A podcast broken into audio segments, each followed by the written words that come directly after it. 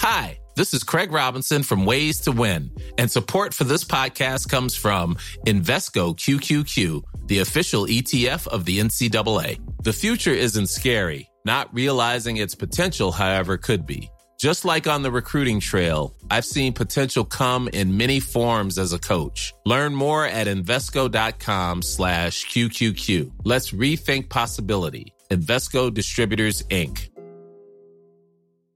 Ready to pop the question? The jewelers at BlueNile.com have got sparkle down to a science with beautiful lab-grown diamonds worthy of your most brilliant moments. Their lab grown diamonds are independently graded and guaranteed identical to natural diamonds, and they're ready to ship to your door. Go to Bluenile.com and use promo code LISTEN to get $50 off your purchase of $500 or more. That's code LISTEN at Bluenile.com for $50 off. Bluenile.com code LISTEN. Hey, it's Ryan Reynolds, and I'm here with Keith, co star of my upcoming film, If, only in theaters, May 17th. Do you want to tell people the big news?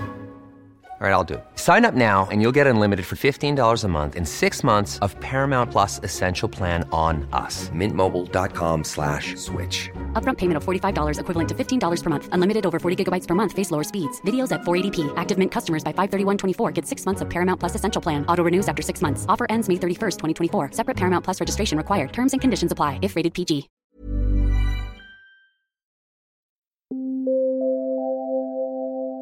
Ladies and gentlemen, may I have your attention, please? You are listening to the Big Cruise Podcast. Hello and welcome to episode 94 of the Big Cruise Podcast. My name is Baz, I am your host, and it's with great pleasure that we bring you yet another cracking episode.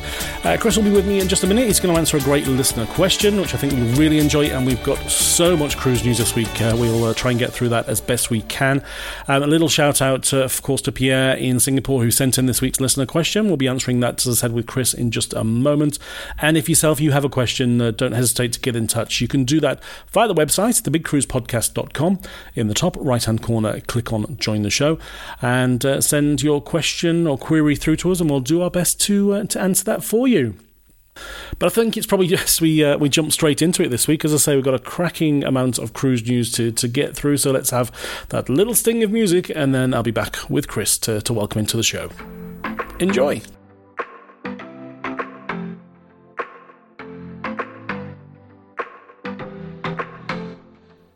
If, like me, you're not a great fan of fast fashion and you prefer to do things uh, a little bit more sensitively if you can, all of our Big Cruise podcast merchandise is uh, sourced using only organic cotton, produced using only green energy, and there is zero plastic used in any of the process or packaging.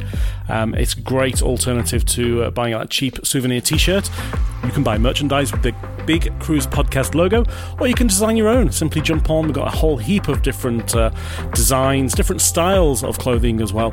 And once again, it's all organic, it's all green energy, and there's zero plastic in the whole production. You'll find the link to how to do that in uh, the show notes for each and every episode, but just jump on the website, the Big Cruise Podcast, and look in the top right hand corner.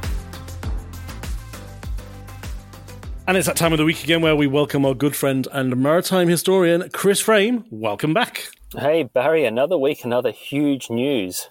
I know we said last week was bumper news, and this week is whopper news. If, uh, know, we've got from nine to twelve pages of news, so we'll we'll get to that in just a second. But we did hint uh, last week that we had a listener question, which uh, we've done a bit of digging, a little bit of research um, to find out, because Pierre in Singapore asked if we had any idea where the various ships of the multiple Genting brands were located. Those brands being, of course, Crystal, Dream, and Star Cruises. And uh, the information that we're going to give out just now was correct as kind of early April. So, should we start off with Star Cruises, which may be the least known brand elsewhere in the world? Yeah, well, just to set the, the scene, Baz, do you want to just fill the listeners in on what actually happened with the Genting brands? Yeah, sure. So uh, a couple of years ago, um, Crystal was acquired by the the Genting Group. Genting have interest in all sorts of activities from energy production to casinos to uh, resort worlds around the world. And of course, mm. at that point, they also had Star Cruises, which was, I guess, Asia's first uh, cruise line, which pro- predominantly concentrated on cruises from Singapore, Taiwan, and Hong Kong. Yes. Um, and then, of course, uh, Crystal was brought into the family, and at the same time, they were launching the the kind of the new contemporary line for the Asian market, which, which was Dream Cruises, and mm-hmm. they came out with some cracking uh, ships, which again were operating predominantly out of Singapore and Hong Kong, and um, were doing yeah. exceptionally well. And then Crystal brought in some river cruises and they brought in aircraft. And uh, then, of course, the pandemic hit and everything uh, went a little bit uh, sour. And interestingly enough, during the uh, pandemic, Dream Cruises was one of the first to resume cruising successfully out of both Taiwan and Singapore. And yeah. we've spoken many times on the podcast, but I've also done a number of videos that mention the success that they had in terms of getting passengers back on ships safely. So uh, I think it was a surprise to many when when that uh, organization with its uh, three cruise brands there ceased uh, ceased trading in the cruise market. Yeah, exactly. And it's been a little while. Um, we obviously had the, the, big news when the the Crystal ocean going vessels were um, impounded in the Bahamas. Um, but obviously, the other ships, some were laid up hmm. already and waiting to the restart, and others were currently in the mid of a restart, like uh, Singapore. So, uh, where should we start off with? Should we start with uh, Star Cruises? Let's go with Star Cruises. Yeah. So, I mean, if we if we look at the Star Cruises brand, they have three you know, large, uh, well, so mid-sized ships, and then they have mm-hmm. uh, one smaller, um, smaller ship with only sixty guests. It's a sort of a little, uh, sort of boutique type ship. So we'll start with her. Uh, her name's Taipan. She was built in 1989, and she's currently laid up in uh, Penang in Malaysia. And she was used mostly for charters, wasn't she? Yes, she wasn't really little, sold to the general public. Yeah, and she doesn't have the the star or the superstar name in the title, so she's a little bit mm-hmm. of a um, uh, you know sort of stands out a little bit with with that. Um, so Penang is actually where, where, where three of these ships are. In fact, so the Star Pisces built in 1991, and the Superstar Gemini, uh, which is the second uh, ship from Star Cruises to have that name. The first one was pretty popular uh, back mm-hmm. in the in the late 90s, early 2000s, but this one's a, a slightly bigger ship. Um, and she was built in 1992, and um, they're both in, in Penang as well. And then the superstar Aquarius, um, built in 1993, actually had a long career with uh, Norwegian Cruise Line before she moved across to um, Star Cruises, um, and she is laid up in Port Klang in Malaysia. So that's the that's the four ships yeah. of the Star Cruises fleet. then we have Dream Cruises, and they had two brand new builds and a third that was on the way. And they also converted uh, what was Superstar Virgo to be um, one of the Dream vessels. So mm. we've got four ships that we can talk about for Dream. Yeah, so I mean, if you think about Superstar Virgo, she was converted to become Explorer Dream um, mm-hmm. some, some time back now, and she was one of the first ships that was uh, reintroduced to the to the cruising public after the uh, after the COVID pandemic, if you recall, um, mm-hmm. sailing out of Taiwan. Uh, she entered service in 1999. She was actually one of a duo of ships. The other one was Superstar Leo, which now currently sails for um, Norwegian Cruise Line. We should probably say that Norwegian Cruise Line and Star Cruises did originally have quite a close um, uh, relationship back in the 90s yeah. and early 2000s. So that's probably why there's so many crossovers there. Um, and uh, the, the renamed uh, Explorer G- Dream, she uh, carries about 2,000 guests and she's currently laid up in Port Klang as well, where she's been since March of this year. Then we've got the, the Singapore, the Hong Kong based ships. So we'll start with World Dream, who was up in Singapore. Yeah, so World Dream is one of those newer ones that you were referring to. 2017, she entered service, about three and a half or 3,400 guests. Um, she'd been resuming, had resumed sailing out of uh, out of Singapore, and it had been very successful. We've spoken about it many times before. Um, and she's currently laid up in Marina Bay in Singapore. And then the Genting Dream, which had actually commenced uh, operations out of Hong Kong, um, she entered service the year prior, a very similar design, so same passenger capacity, uh, and she actually is now in Anchorage, just off Hong Kong. So she's still in the area where she was operating. And then mm-hmm. the third one um, of the new ships, at least, the, the third newer ship that we were going to talk about is the Global Dream, which had been um, expected to enter service this year. Um, it's currently under construction in Germany, and it's about 75, three quarters complete, 75% mm-hmm. complete.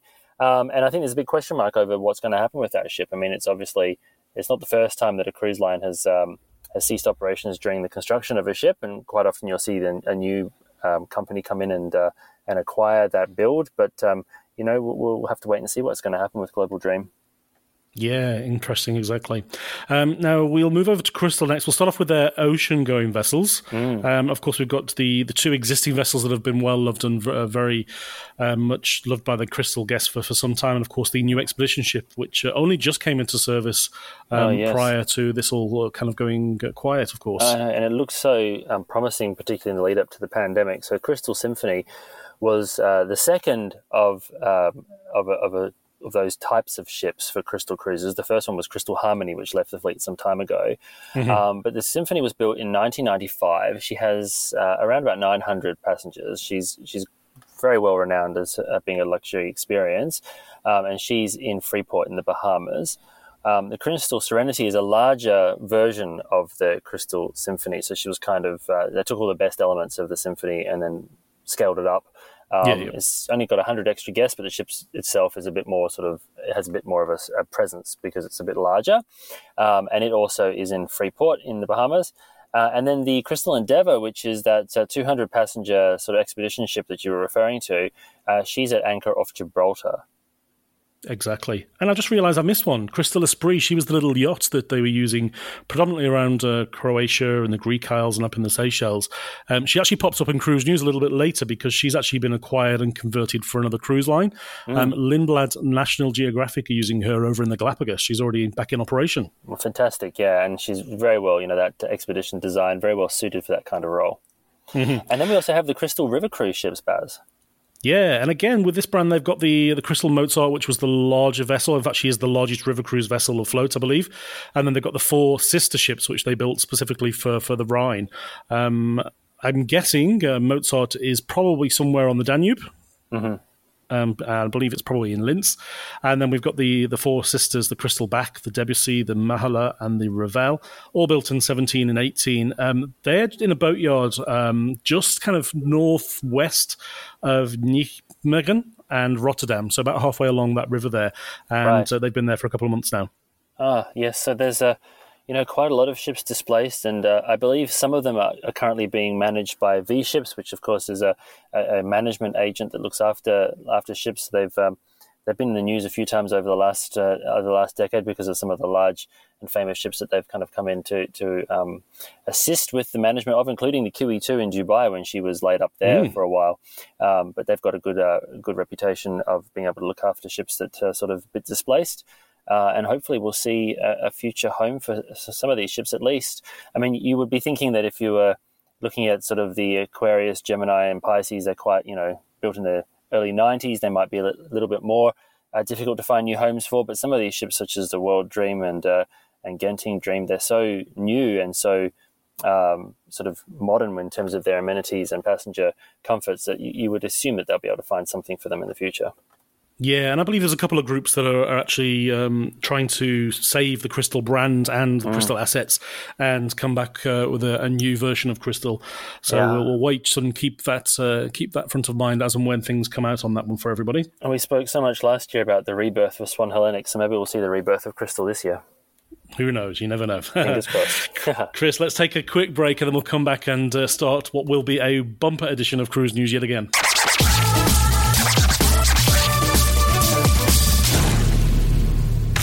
Be sure to share the podcast on your favourite social media channels. Okay, Chris, the, the biggest news, uh, certainly down here in Australia, is of course that P&O Australia's first of the three ships is already on its way and will actually be arriving in a week's time. So we're recording this on Sunday. She'll be here on Easter Monday in Sydney Harbour. Tell us more, Chris. How exciting. Yes, so this is Pacific Explorer. And although she is the oldest of the three ships that are going to be part of the kind of revitalized P&O Australia fleet, um, she is the flagship of the fleet. And listeners who were with us back in 2020 will remember um, that when Australia closed its border to cruise uh, cruise ships, uh, back in March of 2020, she was uh, rather dramatically expelled from Sydney Harbour with the police presence and everything. So it was quite a um, quite a you know a bit of a an, an eye-catching moment to see that happening. Australia's homegrown cruise line, and it's just wonderful to see that they're going to be able to come back now that the borders come down and recommence um, voyages out of out of Sydney. So she'll be um, returning, as you said, on uh, the 18th of April. Uh, it's a pretty you know special day. It'll be a public holiday here in Australia, so there'll be plenty of people out on the harbour. I, I, I don't doubt to see the first uh, big cruise ship coming back into into Sydney Harbour. Uh, and then um, they've got uh, sort of a, a, bit of a special, um, I guess, list of areas where you can where you can watch the ship um, if you want to see that arrival. So she'll be making her way through the heads at about nine thirty in the morning. Nice, uh, reasonable time, so people will be up and about. Mm-hmm. Um, ten ten, they think she's going to pass Fort Denison, which is that um, brick fort in the sort of near nearby the um, the the Sydney uh, Opera House that uh, people international travellers might recognise from photographs mm-hmm. of Sydney Harbour. Um, she'll be passing the Opera House about ten minutes later, and then we'll actually be berthing at the Overseas Passenger Terminal, which is the one right next to the Sydney uh, Harbour Bridge. Um, for a sort of the end of her arrival. So they won't be going under the bridge through to White Bay, where she usually operates from, but they'll be parking her right there in the centre of Sydney. Um, I suppose that's just um, you know the the most fitting place to have her after yeah, P&O yeah. returns. P&O has been sailing to Australia since the uh, 19th century, so to see the, the first ship come back after a two-year hiatus is going to be quite a sight. Hmm. Now, am I right in thinking, Chris, that these ships are registered in either London or Southampton? Certainly the UK. Yes, they actually they are. They're registered in in London, all three of them. Um, so they're British flagged um, and internationally crewed and um, Australian managed. So uh, these ships, the, the three that will be in the P&O Australia fleet, Baz, uh, Pacific Explorer, Pacific Adventure, and Pacific Encounter, they will all be home ported in Australia, but their mm-hmm. flag um, state is the United Kingdom. Yeah, the only reason I mention that, I wonder if uh, P&O will change. I don't know how easy it is to change a ship's uh, registry, but uh, to protect themselves down the track if anything similar were to happen, maybe they would consider register them in Sydney. I don't know. Well, you know, uh, there's no there's no ships of that scale registered on the Australian um, uh, on the Australian registry for for uh, merchant shipping. Um, okay. The, the, largest ones um, for, for, passenger use um, are the the Spirit of Tasmania vessels. Oh, um, so it is possible to register the ships here, and of course we we've spoken before about um, you know the smaller the smaller ships of some of the Australian cruise lines with maybe less, just less than 100 passengers who were still able to, to travel throughout the pandemic. Um, but, you know, there was two two things that prevented these ships from sailing uh, during the last two years. The first, of course, was the the cruise ban, which banned internationally flagged cruise ships, regardless of what country they were flagged in, from mm-hmm. sailing in Australian waters. But the other was the passenger number restrictions. So even if, say, Pacific Explorer had been True. registered in Sydney, um, if they were saying you could only have like 200 passengers on board, there's no way they could have made that work economically. So there's, there was twofold for this very unusual situation. Mm, yeah, no, that's a good point. It would be nice um, though to um, see like you know Sydney, Melbourne, Brisbane, Perth, or whatever on the on the stern of the ship. It would have been that would be pretty exciting. Yeah, I guess watch this space. We'll see. I don't know. It's just a, a question that popped into my head there. Um, now, we've also had some great news out of Canada. As we record this on Sunday, they overnight have welcomed the first ship into Victoria on the, the 9th of April, and we'll be welcoming the same ship into Vancouver on the 10th of April. We're talking, of course, about Holland America's Koningsdam. Yes, so she'll be calling it uh, Victoria and Vancouver, as you as you mentioned, um, and there's all sorts of celebratory events, as you can imagine. Canada is one of those places that's also um, benefited very much from cruising over the over the last uh, few decades, and it's been uh, a very like long hiatus for them as well. And I believe you've got some audio from the captain um, to share the excitement of this particular event. Yeah, he recorded it just before he was arriving, so uh, let's let's drop that in right now. We're, uh, we're sailing uh, paralleling uh, the west coast and we're just hours away from uh, yeah, entering uh, Canadian waters again, uh, Victoria, and after that uh, Vancouver. And it uh, it's really is uh, great to be back. we've got a long history um, sailing through British Columbia and Alaska, and we're very excited to be back. To be back in, in, in, Canada and embarking our guests from there.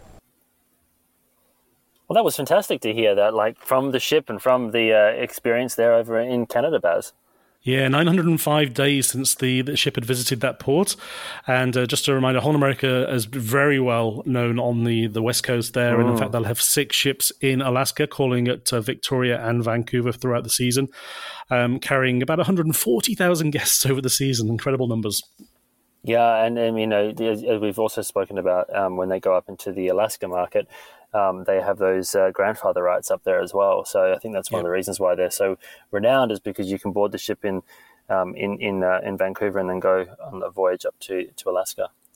Yeah, and of course, uh, the the East Coast for the fall season will also be welcoming ships a little later in the year as well. Now, let's bring it back home. Let's talk uh, Queensland uh, for a moment. Mm. And I'm surprised this bit of news has not happened previously.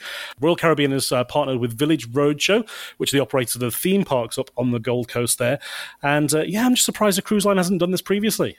Yeah, so for our international listeners, the Gold Coast um, is an area just south of Brisbane, and it's um, kind of quite close to the border between uh, Queensland and New South Wales on the on the mm-hmm. east coast um, of Australia. Um, there are a number of theme parks there, um, so think of it a little bit like I suppose Australia's um, equivalent of the area in Florida, where you have all those theme parks sort of clustered together. Uh, yeah. It's a little bit like that. And uh, there's a Movie World, which is a Warner Brothers themed Bugs Bunny, you know, um, Harry Potter kind of themed, um, all those sort of uh, franchise things there. There's Sea World, uh, which is an Australian version of um, of the marine um, park. Um, Wet and Wild, which is a, a, water park, and Paradise Country, and they're going to be um, working with the Royal Caribbean to to allow for sort of a, a tie-in there and offer a 16 uh, sorry, uh, the 15% discount on accommodation on those theme parks as well for passengers um, who were travelling with um, Royal Caribbean in Australian waters. Yeah, perfect for those people that want to add a little pre-stay accommodation and theme park pass before their uh, South Pacific itinerary, of course. And uh, we'll be welcoming Royal Caribbean um, back to the Australian uh, waters a little later this year. Now, let's stay with Royal Caribbean as well because um, they have just laid the keel for the next ship, which I believe will be Icon of the Seas. Yes, and you know she's been built in Finland, um, expected to um, come into service in 2023. So just gives you an idea as to how quickly these ships can be built these days. Mm-hmm. Um, it's uh, one of the ships that's going to be powered by a liquefied natural gas, which is again a big shift that's happening all across the industry at the moment. Yeah, we seem to speak about that quite a lot now, don't we? We do. I think you're going to start seeing um, you know more and more new ships coming in like that, and probably over time you'll you'll get pressure building to to refit or retrofit older ones um, as we become more environmentally conscious. Um, and this particular event, the, the keel laying, that's sort of basically the start of the construction pro- process proper. So the metal and steels and stuff have been cut in the background, and then they build this first block that they put down onto the onto the ground. It, um, it requires a crane that can carry a, a three thousand ton load. Um, and from that particular block, the rest of the ship will be built, and you'll start to see it taking shape. Yeah, I'm sure we'll start to get more and more news about Icon as uh, they drip that bits of information to us. Now, let's stay with the royal family because over at Celebrity, they've done a sign, sealed, and delivery on uh, Celebrity Beyond. Yeah, so she's the third um, ship in the Edge class, um, and they're they're sort of flagging her as being the most luxurious one. Um, in that particular class, and in fact, in fact, in their fleet as well. And Celebrity, as we've spoken about before, has gone through mm-hmm. uh, a bit of a transformation over the the pandemic time, with all sorts of additional included um, elements in the fares, and sort of reposition themselves a bit. So, it's, um, you know, this is the the latest in in that particular um, line of luxury ships. Um, she's been built at La Chantier de l'Atlantique in Saint Nazaire in France, a very famous shipyard that we have spoken about before. Um, and uh, she's expected to set sail on her maiden voyage uh, on the 27th of April in um, 2022. So just in a week's and a bit's time. Yeah, and of course, Captain McCue, uh, Captain Kate, of course, is uh, mm. the head of the vessel and the 1,400 crew, which come from 60 different countries. And as you say, that, that first, voyage, tw- first voyage, 27th of April from Southampton, will be going on a Western Europe cruise to Bordeaux, France, Lisbon, uh, Seville, Malaga, Palma de Mallorca, Barcelona, and then she'll operate uh, the rest of the season in the Med before heading over to the Caribbean for the northern winter. Sounds wonderful.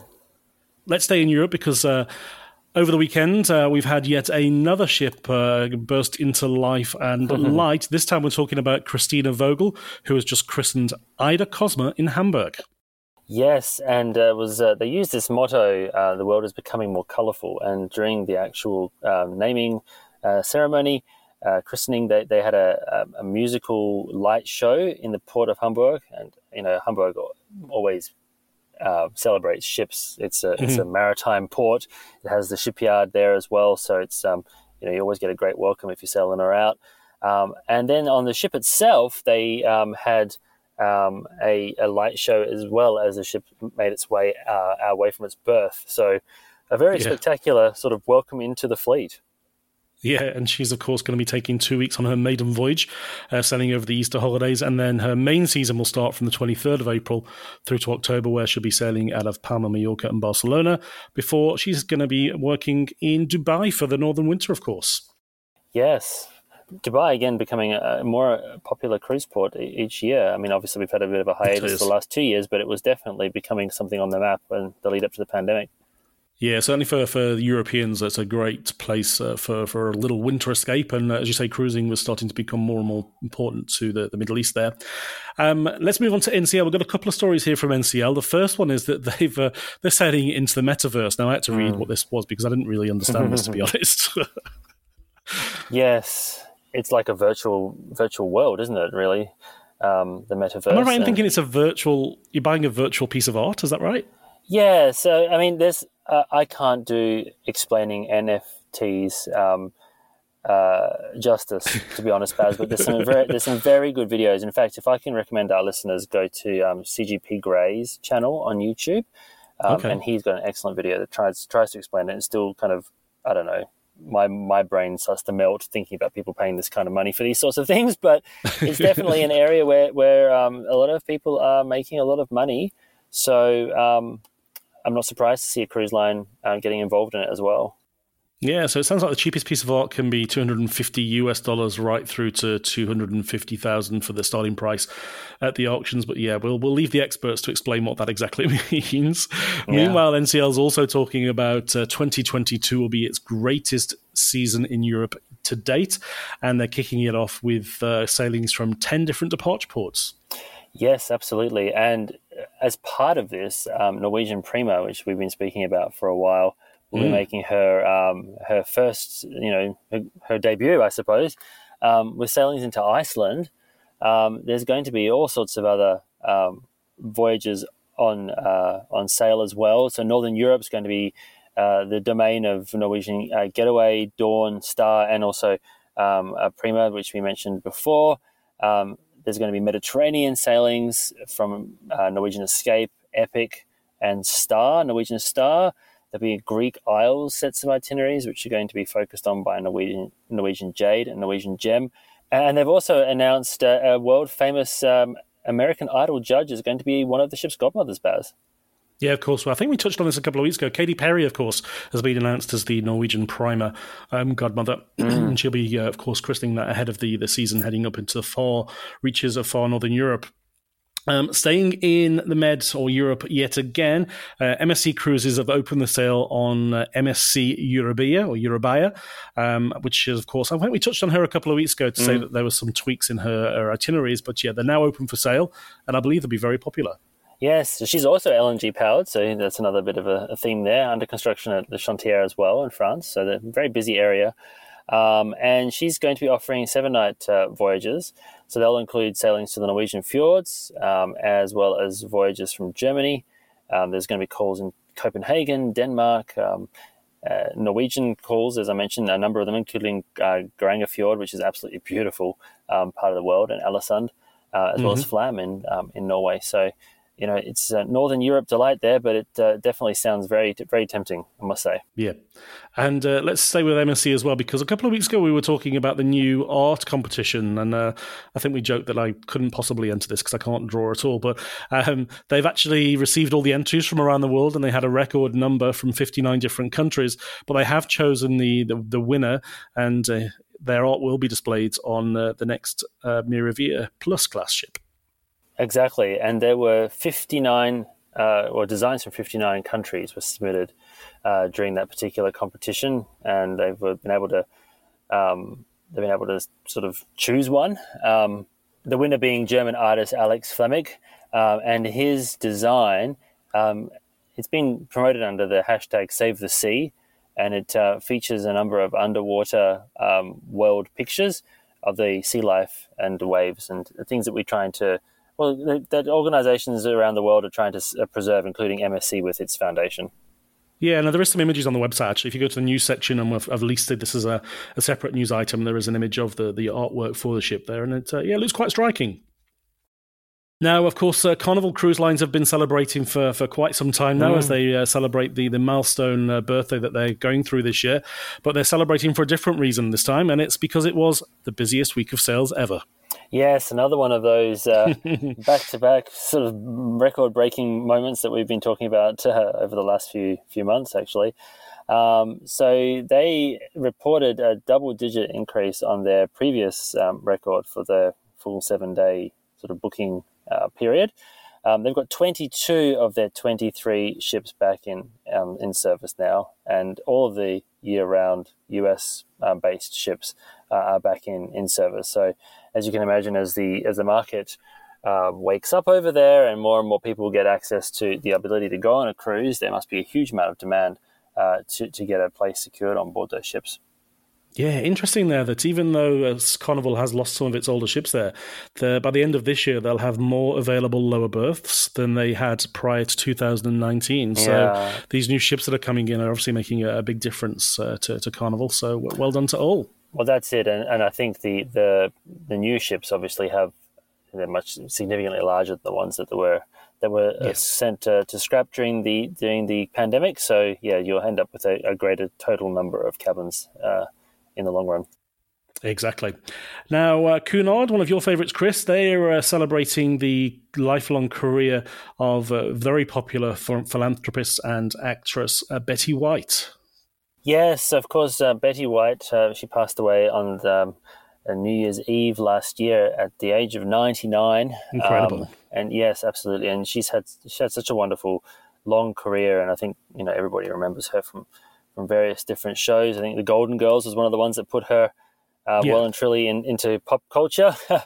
um, and you know, Cunard say that she, with her epitomizing the warmth, grace, and and class of of of you know as being a television icon, I suppose um, that they're going to be doing this uh, five. Um, well, this transatlantic rather crossing on the 5th of August on board Queen Mary 2 and they'll be partnering with um, Julien's Auctions to honour the life of Betty White. Yeah, I guess people are getting a sneak preview of uh, some of her beloved items that they can choose to, to bid on later down the track once they, uh, of course, arrive into uh, to New York. But yeah, a bit of extra information available there in the show notes as well. Uh, staying with Carnival Corporation, but this time with the Italian brand Costa, um, they have uh, just restarted from the port of Genoa with Costa Firenze. Yeah, so they, um, you know, they recommenced their their voyages uh, in July of last year, Baz, but they'll be calling at Genoa every Thursday uh, until the end of uh, November. Uh, they've got these one week Western Mediterranean itineraries, um, and so they'll be calling in at Marseille and Barcelona, Cagliari, uh, Palermo, Civitavecchia for Rome, um, and um, in this this year they will be in Genoa uh, for a total of forty five calls. Mm, and also, interestingly, it doesn't say it in the show notes here, but they're actually relaxing the requirements for, for shore excursions. Obviously, previously, um, you had to uh, leave the ship mm. in the, the bubble, um, as it were, but uh, that's been relaxed, and you're now free to, to wander by yourself if you want to, or take a shore excursion, or arrange something under your own steam. But uh, great that uh, Firenze will be uh, delivering these guests to Genoa and making a big difference to uh, to the tourism economy in that part of the world. Yes, absolutely. Yes, of course. Last week we spoke about Fred Olsen and their great uh, April Fool's joke that they uh, they sent out. They did reassure me that this one is not an April Fool's, and in fact, they are unveiling the 93 night Beauty of Africa in the Indian Ocean. Yeah, so it's going to be sailing on board the Bolette, which is one of their new two new ships, former Holland America line ships, mm. but have been kind of given a pretty extensive uh, refit uh, before becoming the the uh, I guess the stars of the Fred Olsen fleet now.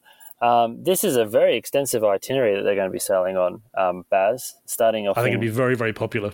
Oh, absolutely. I'm, I would not be surprised if they're t- talking to us about a record breaking sales for this one as well.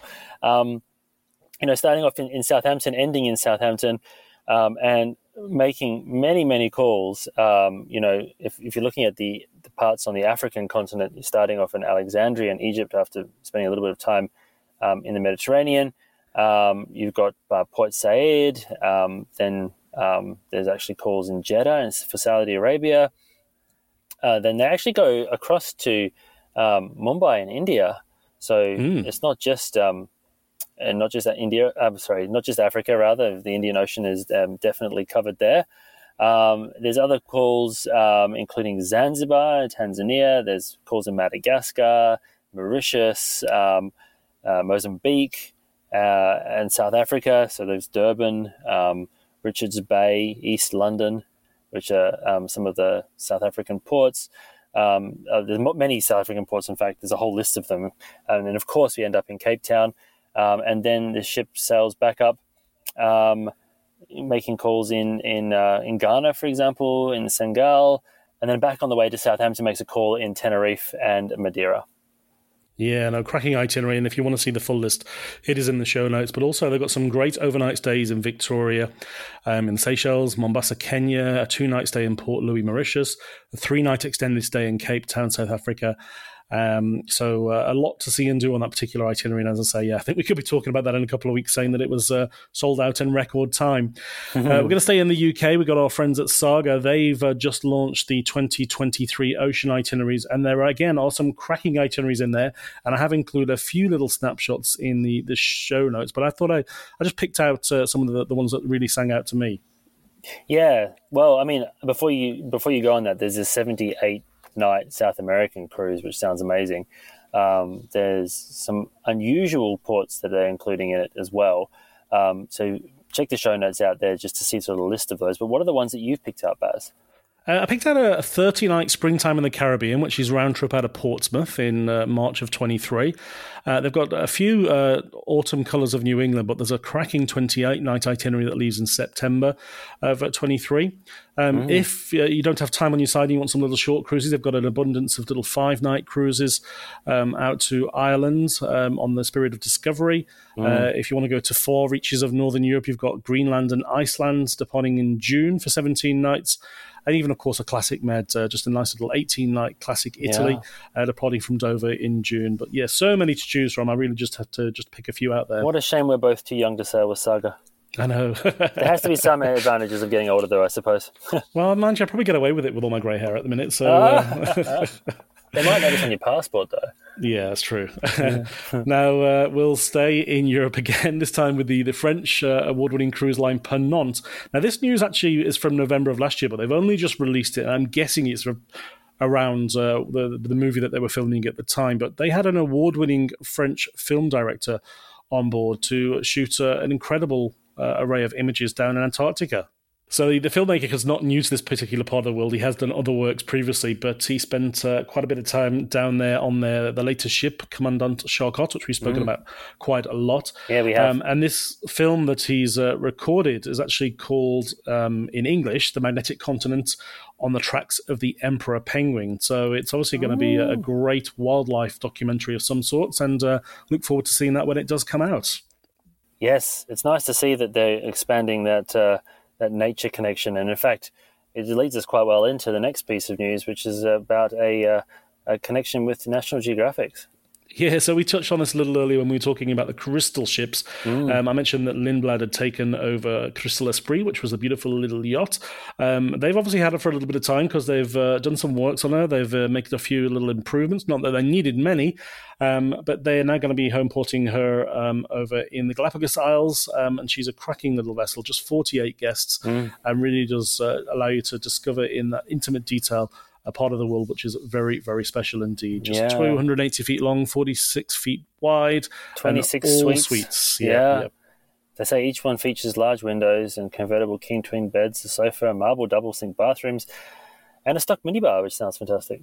Yeah, no, it's a, it's a beautiful little vessel. In fact, in, in its previous life, prior to sailing public cruises for Crystal. I believe it was actually the chairman's private yacht, and uh, oh, obviously nice. Crystal uh, spent quite a bit of money on it, converting it for, for passenger use, and it does look impressive. So, nice little addition to the Galapagos there. Um, yes, Swan Hellenic, we touched on these guys a little earlier in the show. Um, they've just announced the name of their third bespoke expedition vessel, which will be called the SH Diana.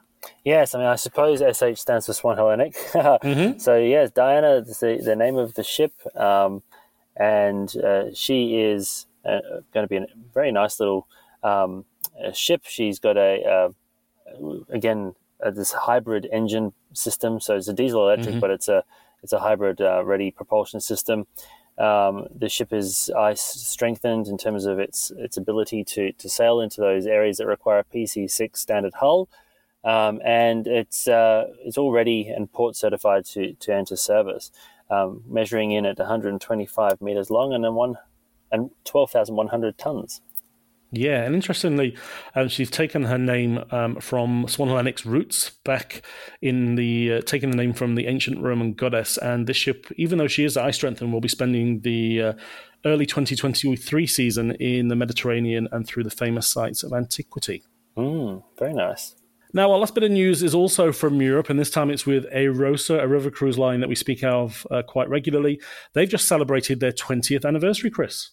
So, yes, with the 20th anniversary being um, celebrated, this company actually started off as a, a German offshoot from P&O Princess Cruises. Yeah. And we've spoken about the how, yeah, we've sp- spoken about how. Um, how deeply connected P&O Princess was in the development of cruising. So this is back before it was acquired and uh, by Carnival Corporation. It was its own entity, um, and they had a, a, growing European presence. Um, and they were um, operating ships on the Danube, uh, river, river cruises. Um, and then, actually, interestingly enough, um, they did actually step into ocean cruising for a brief period as well. Mm. The Pacific, the ship is best known as the um, either the Crown Princess or the uh, Pacific Jewel, she actually say, sailed with um, Arosa as Arosa Blue for a little while mm. in um, ocean cruising, but that wasn't that wasn't great for, for, for that brand. So they actually moved her across to AIDA, which is another company that was originally part of the P&O Princess um, stable.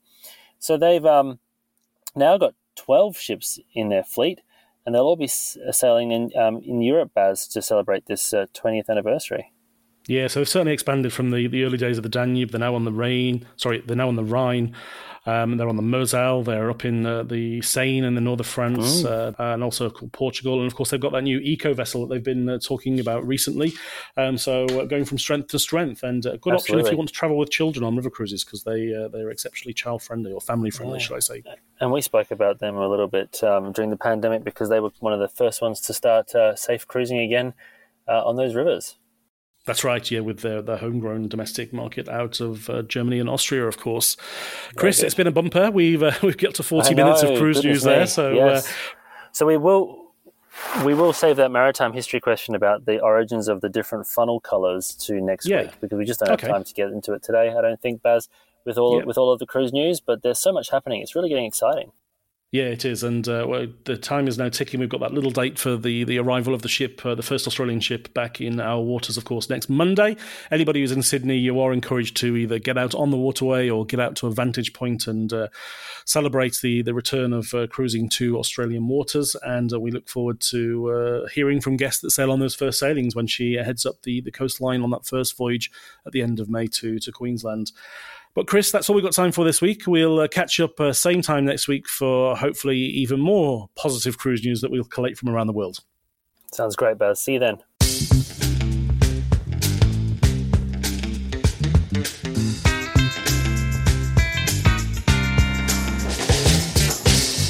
Hello, it's me again. Just wanted to thank those of you that have supported us via Buy Me a Coffee. Um, if you're not familiar with that uh, system, it's a little bit like Patreon, where you can support your favourite YouTuber or artist. Um, we use Buy Me a Coffee, which is basically because we love coffee. Um, and in a nutshell, you can donate the cost of a coffee, about four Australian dollars, or multiple coffees if you prefer. Um, and in return, you receive priority access to all of the podcasts. So it doesn't matter where you listen to your podcast. If you support us via Buy Me a Coffee, you will receive an email every week um, just saying the new podcast is live and available. Here's the link, or listen to it in your favourite podcast. And uh, it gets to you about 12 to 24 hours before anybody else gets access to it. So it's a, a great little bonus there. And uh, once again, it's about four Aussie dollars. Um, one coffee, multiple coffees, you decide, but every little donation is greatly appreciated. And just a reminder, you can find the link uh, to Buy Me a Coffee in the show notes on the website and uh, also via the Buy Me a Coffee app. Thanks in advance. That's all for today. If you enjoyed this episode, please subscribe and leave us a review on Apple Podcasts, Google Podcasts, or wherever you find your favorite podcasts. Until next time, bon voyage.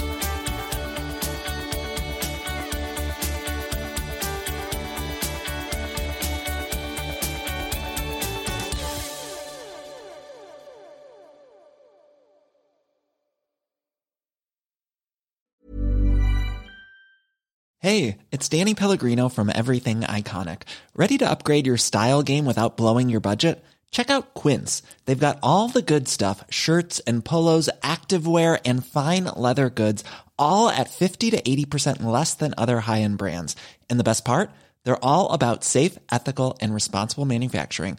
Get that luxury vibe without the luxury price tag. Hit up quince.com slash upgrade for free shipping and 365 day returns on your next order. That's quince.com slash upgrade. Ever catch yourself eating the same flavorless dinner three days in a row? Dreaming of something better? Well, HelloFresh is your guilt free dream come true, baby. It's me, Keke Palmer. Let's wake up those taste buds with hot, juicy pecan crusted chicken or garlic butter shrimp scampi. Mm. Hello Fresh. Stop dreaming of all the delicious possibilities and dig in at HelloFresh.com. Let's get this dinner party started.